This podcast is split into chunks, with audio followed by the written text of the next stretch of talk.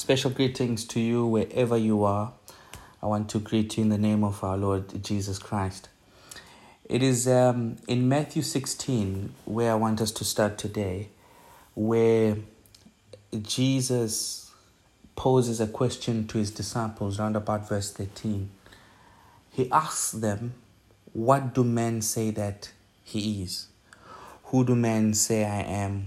Whatever version you might be reading, but basically, what are people saying about me? Who do they think I am? Now, the, the, the responses are quite interesting because some say you are this. He says some the disciples then respond by saying some say you are this, some say you are that. And then he he he changes the question to be what do you say I am? And and Peter says, You are the Christ the Son of the living God. I want to repeat that. So he says, You are the Christ, the Son of the living God. And um, immediately Jesus responds by saying, That knowledge is not through through any flesh or any kind of knowledge that you can acquire on earth, but rather you have received that by revelation. God has opened that up to you to understand that I am Jesus the Christ, the Son of the living God. Now, what, what's very interesting is that immediately after they received this revelation, I'm not going to mention the other things. He then, he then, the Bible says, Matthew says, he strongly charged them, or he, he strongly spoke to them and said, don't go about telling people that I am Jesus the Christ. And immediately after that, we, he, he, he opens to them the revelation of what it means to be the Christ. Right? I don't want to take you back, but when you read, you kind of get a sense or an understanding that the prophetic word that had come out was that the Christ must suffer and then glory will follow, right? That the Christ must suffer and the glory must then follow. We see that in, in, in, in, in Peter's first epistle, we see that in Luke, in Luke um, after the resurrection of Jesus, etc., and many other places, where we get an understanding that the revelation or the prophetic word before the Christ came was that he must suffer and then glory will follow. So immediately they have a revelation that he is Jesus the Christ. He then unfolds to them the things that must happen to him in Jerusalem. But I'm not there. What I'm interested about is how he strongly charges them to say, look, don't go about and tell people that I'm Jesus the Christ. Now, being Jesus was not a problem. He was born Jesus. Probably whenever they were calling him, they'd say, hey, Jesus, hey, brother Jesus, whatever, we don't know. But to then understand that he is the Christ comes by revelation. That this is the Son of God. So that probably makes, um, brings the, it makes it easier to understand why out of the four Gospels, John introduces Jesus differently. The others kind of do it the normal way where he the Holy Spirit comes, you know, and uh, Jesus is born and, you know, he's a baby, etc. But he introduces Jesus differently. He says, In the beginning was the Word, the Word was with God, and the Word was God. He says, The same was in the beginning with God. All things were made by Him and without him was not anything made that was made. Hallelujah. So when you jump to verse 14 of the, of the first chapter of John's Gospel, he then says, This word became flesh and dwelt among us, and we beheld his glory, the glory as of the only begotten of the Father full of grace and full of truth. That is the introduction of Jesus. he says, Look, I can take you back to how he was born, etc., which is also very relevant. But upon everything that has happened, because you need to understand, when these guys were now writing, it's more like in hindsight. And there's so many hindsights that John picks up. Especially when he goes to the second chapter and he says, There was a time when Jesus said, Destroy this temple or rebuild it in three days. He says, It's only then later they understood that he was speaking of his body. You understand? And again, he does it again when Jesus says, um, um, living waters shall come out of you. He says, only then they understood that he was speaking of the Spirit, right? So it's more like in high, like not necessarily in hindsight, but it's a reflection of saying, oh, by oh, that this is what it meant. So when this man takes his pen and whatever ink or, or, or whatever he was using to write, instead of introducing Jesus as someone born and you know um, difficulty in finding a place, etc., he introduces him as the Word. The Word that became flesh, the Word that was there with God from the beginning, the Word that was God, the Word that nothing that was made was made without Him, and everything that was made was made for Him. Hallelujah. So, so, so that's that's that's very that's very important and very profound that we understand this that Jesus is not just Jesus the man, but he is the Christ, which is the Son of God. Now, this is where it gets very interesting. When you read the first chapter of Hebrews, he speaks of how God in sundry times or in time past spoke to them, the Hebrew writers writing saying he spoke to them through through prophets. But he says now in the last days, as he's writing then, he says, Now in the last days, he speaks through his son. He speaks through his son. He says, Before he spoke through the prophets, but now he speaks through his son, right? Which is, which is, which is very interesting. He says he speaks through his son. And he says, he says, This son, in verse 3 of Hebrews 1, he says, This son is the brightness of his glory he says, This Son is the express image of the person of God. Wow. I don't know if that doesn't get you jumping. I don't know what more you want. He says, The Son, you are the Christ, the Son of the living God. Oh man, he says, flesh and blood has not revealed this to you, Peter. It is by revelation knowledge. Now, he says, This, this Son is the brightness of the glory of God. he is the express image of the person of God. So if you want to understand the person, God, the person of God, you do not go any further. You don't have to read any other book. You don't have to search any other thing. You don't even have to pray about it. He says Christ, the Son, is the express image of the person of God. Wow, man. Ah, this is awesome. Maybe that's why when Paul goes to the Corinthians says, I, I didn't want anything, I didn't want to know anything, you know, I didn't come to you with anything, but I just wanted to hear and to know and to preach and to teach about Christ and Him crucified. Because by so doing, I am expressing the person of God. By so doing, I'm bringing the brightness of the glory of God to you guys. Hallelujah. Wow. No wonder these guys would teach overnight and their message would never, they'd never run out. So this is what Paul says to the Colossians church about the Christ. He says, in, in, in, in him, in Christ, we have the redemption through his blood. Verse 14, that's Colossians 1, verse 14. He says, We have the redemption through his blood, the forgiveness of sins.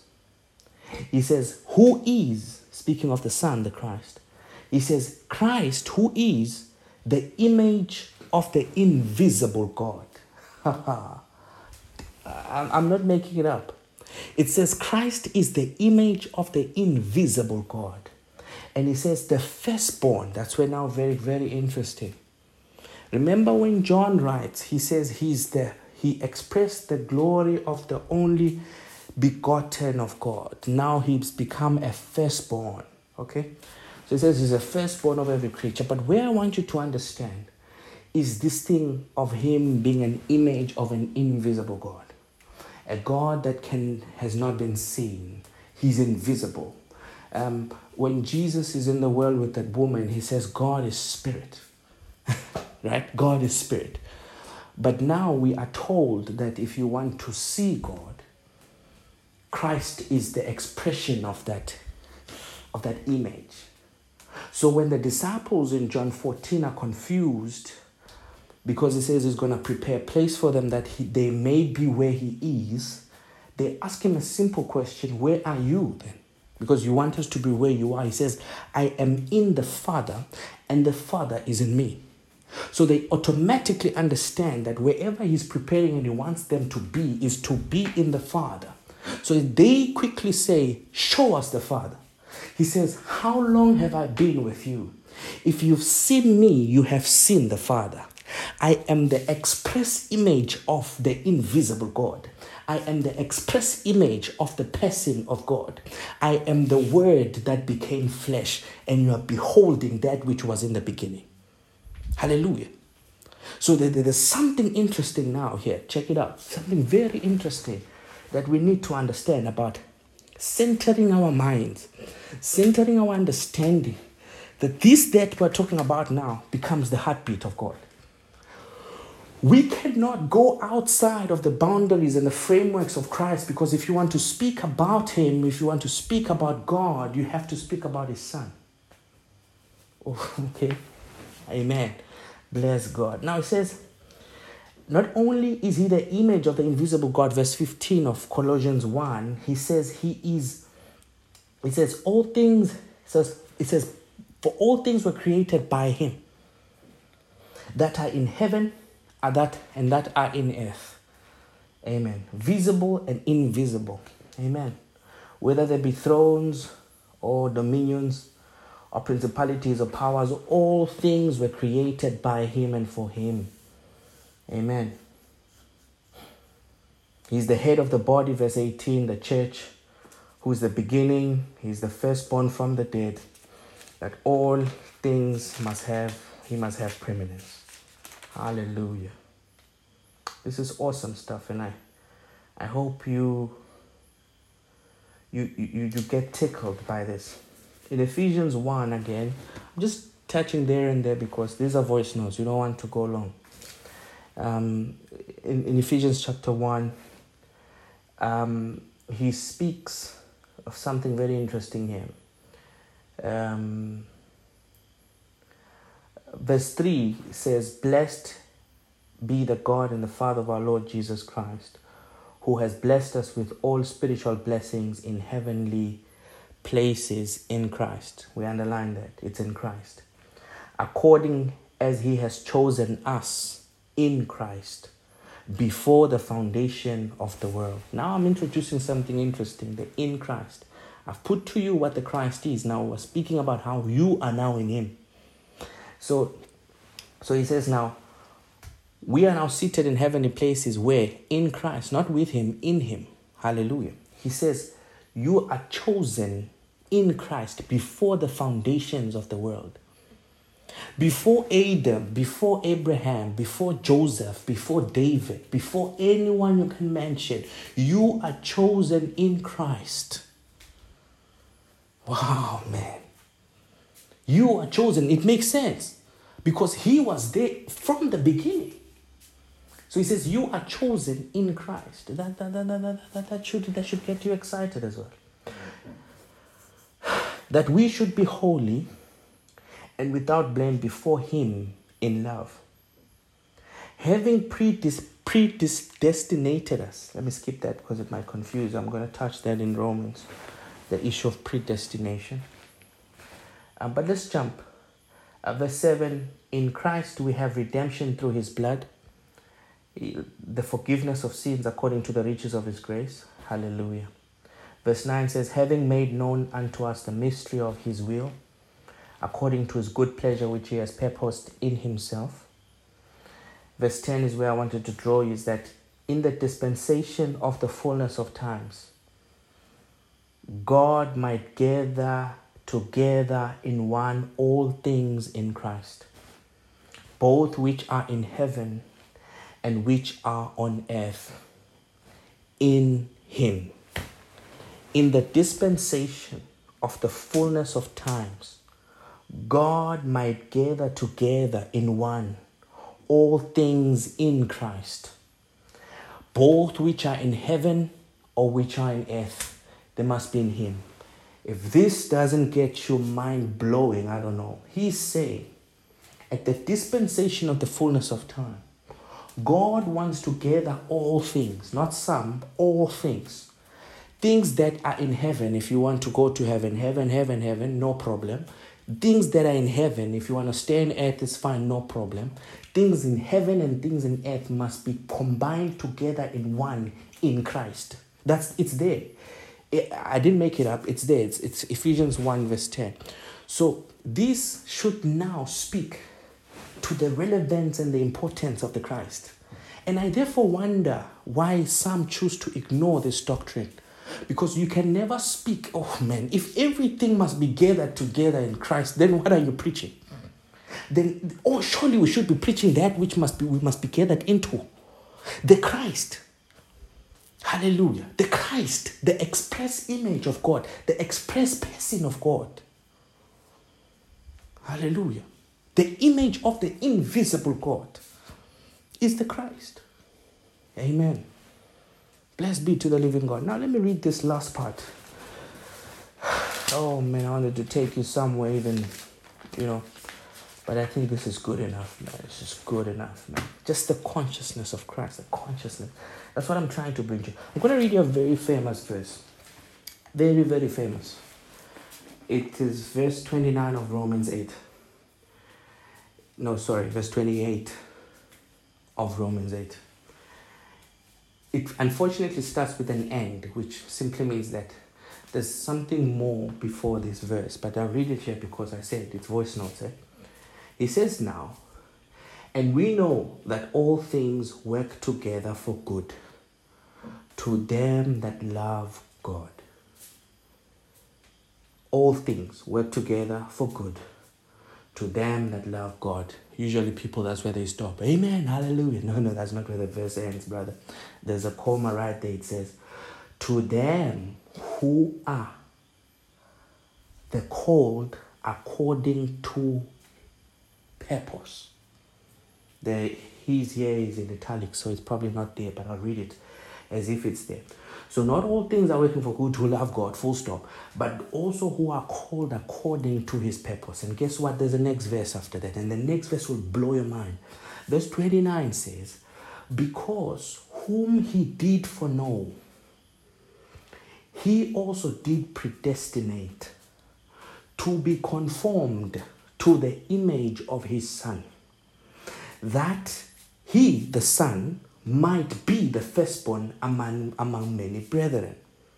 Moreover, whom he did predestinate, them he also called, and whom he called, them he also justified, and whom he justified, them he also glorified. Verse 31, another famous verse. What shall we say then? to these things. What things? I'll tell you the things. If God be for us, who can be against us? So he says, All things work together for good to those who love God, who are called, underline, according to his purpose or according to purpose. Now, so okay, all things are working together for good uh, to those who love God, take to those who are called, underline, according to purpose. The next verse says, for those he foreknew, or because those he foreknew, this is what he did. Remember, you were chosen in Christ before the foundation of the world. Now, already there is a purpose with your life. Okay. Now, so he says, You whom he foreknew, he predestinated. That's the word that I want now. We read it in Ephesians in a in a in a layman to be predestinated is to it's like it is to it is to know the outcome and yet you are in the role play to play that you know it's like a can of coke we know that we know how it tastes. We know it will be canned in a 300 mils can, but we want to make more of that. So already when they are processed, when this process starts, we already produced one, isn't it? So when we produce the others, it's as if they are prede- it's a predetermined you know, they're predestinated to be like that. We know that as they go through here the coke is mixed i don't know how they do it it's poured in the can the can is closed. It's a product that will look exactly like the one that's already there. They are more like predestinated to be like that. So he says those he foreknew he predestinated now, this is the predestination. It's not about heaven or earth, it's about the conformation. It says, You've been predestinated to conform to the image of his son so that he becomes the firstborn among many brethren. Blessed be to the living God. So, your purpose in life is that at the end of everything, yes, you want to die, go to heaven, no problem. But the end result, if you want to achieve the achievable, is for you to be conformed to the image of the Son. That's what you are called for. That's why all things will work together for good for you because that's the channel that you must follow. But now he says, not only did he predestinate them, he just justified them. Not only did he justify them, he called them. Not only did he call them, he glorified them. And then he says, What shall we say with these things? If God be for us, who can be against us? What are these things? The fact that you are predestinated, the fact that you are glorified, the fact that you are justified, the fact that you are called. Nobody Nothing shall stand against that because that's what the final product. Now you can say whatever you want to say until we get to that understanding. Let's not talk about something else. Until we get to that understanding and the church moves in that direction, we will see things we've never seen. We'll understand things we've never understood. But how do we get there? How do we get there? How do we get there? Question is so the so Paul says to the Ephesians church in chapter 4 the one who descended is the same that ascended. Speaking of Jesus, and he says, He gave gifts to men. He says, Some to be prophets, some to be evangelists, some to be pastors, some to be teachers, some to be apostles. He explains why. He says, It is for them to edify and to build up the church. He explains to build them until what's the end product? He says, Until they come to the full stature of the full stature of Christ. he says, until they come to the unity of faith. He says, once we get there, nobody will be tossed to and fro in the winds of doctrine. Oh, there it is. Oh, no, no, no, no. We will be having full understanding. And that is the message that needs to go. So, how is this going to be achieved? God has sent out people and gave them gifts to minister, to preach, to share, to do whatsoever, to make sure that the end product of the image of the Son comes to pass. But if then you are calling yourself a teacher and yet your teaching has nothing to do with the confirmation and the transformation that must happen in us looking like Christ or being the Christ, then you are totally lost. Be blessed in Jesus' name. Amen.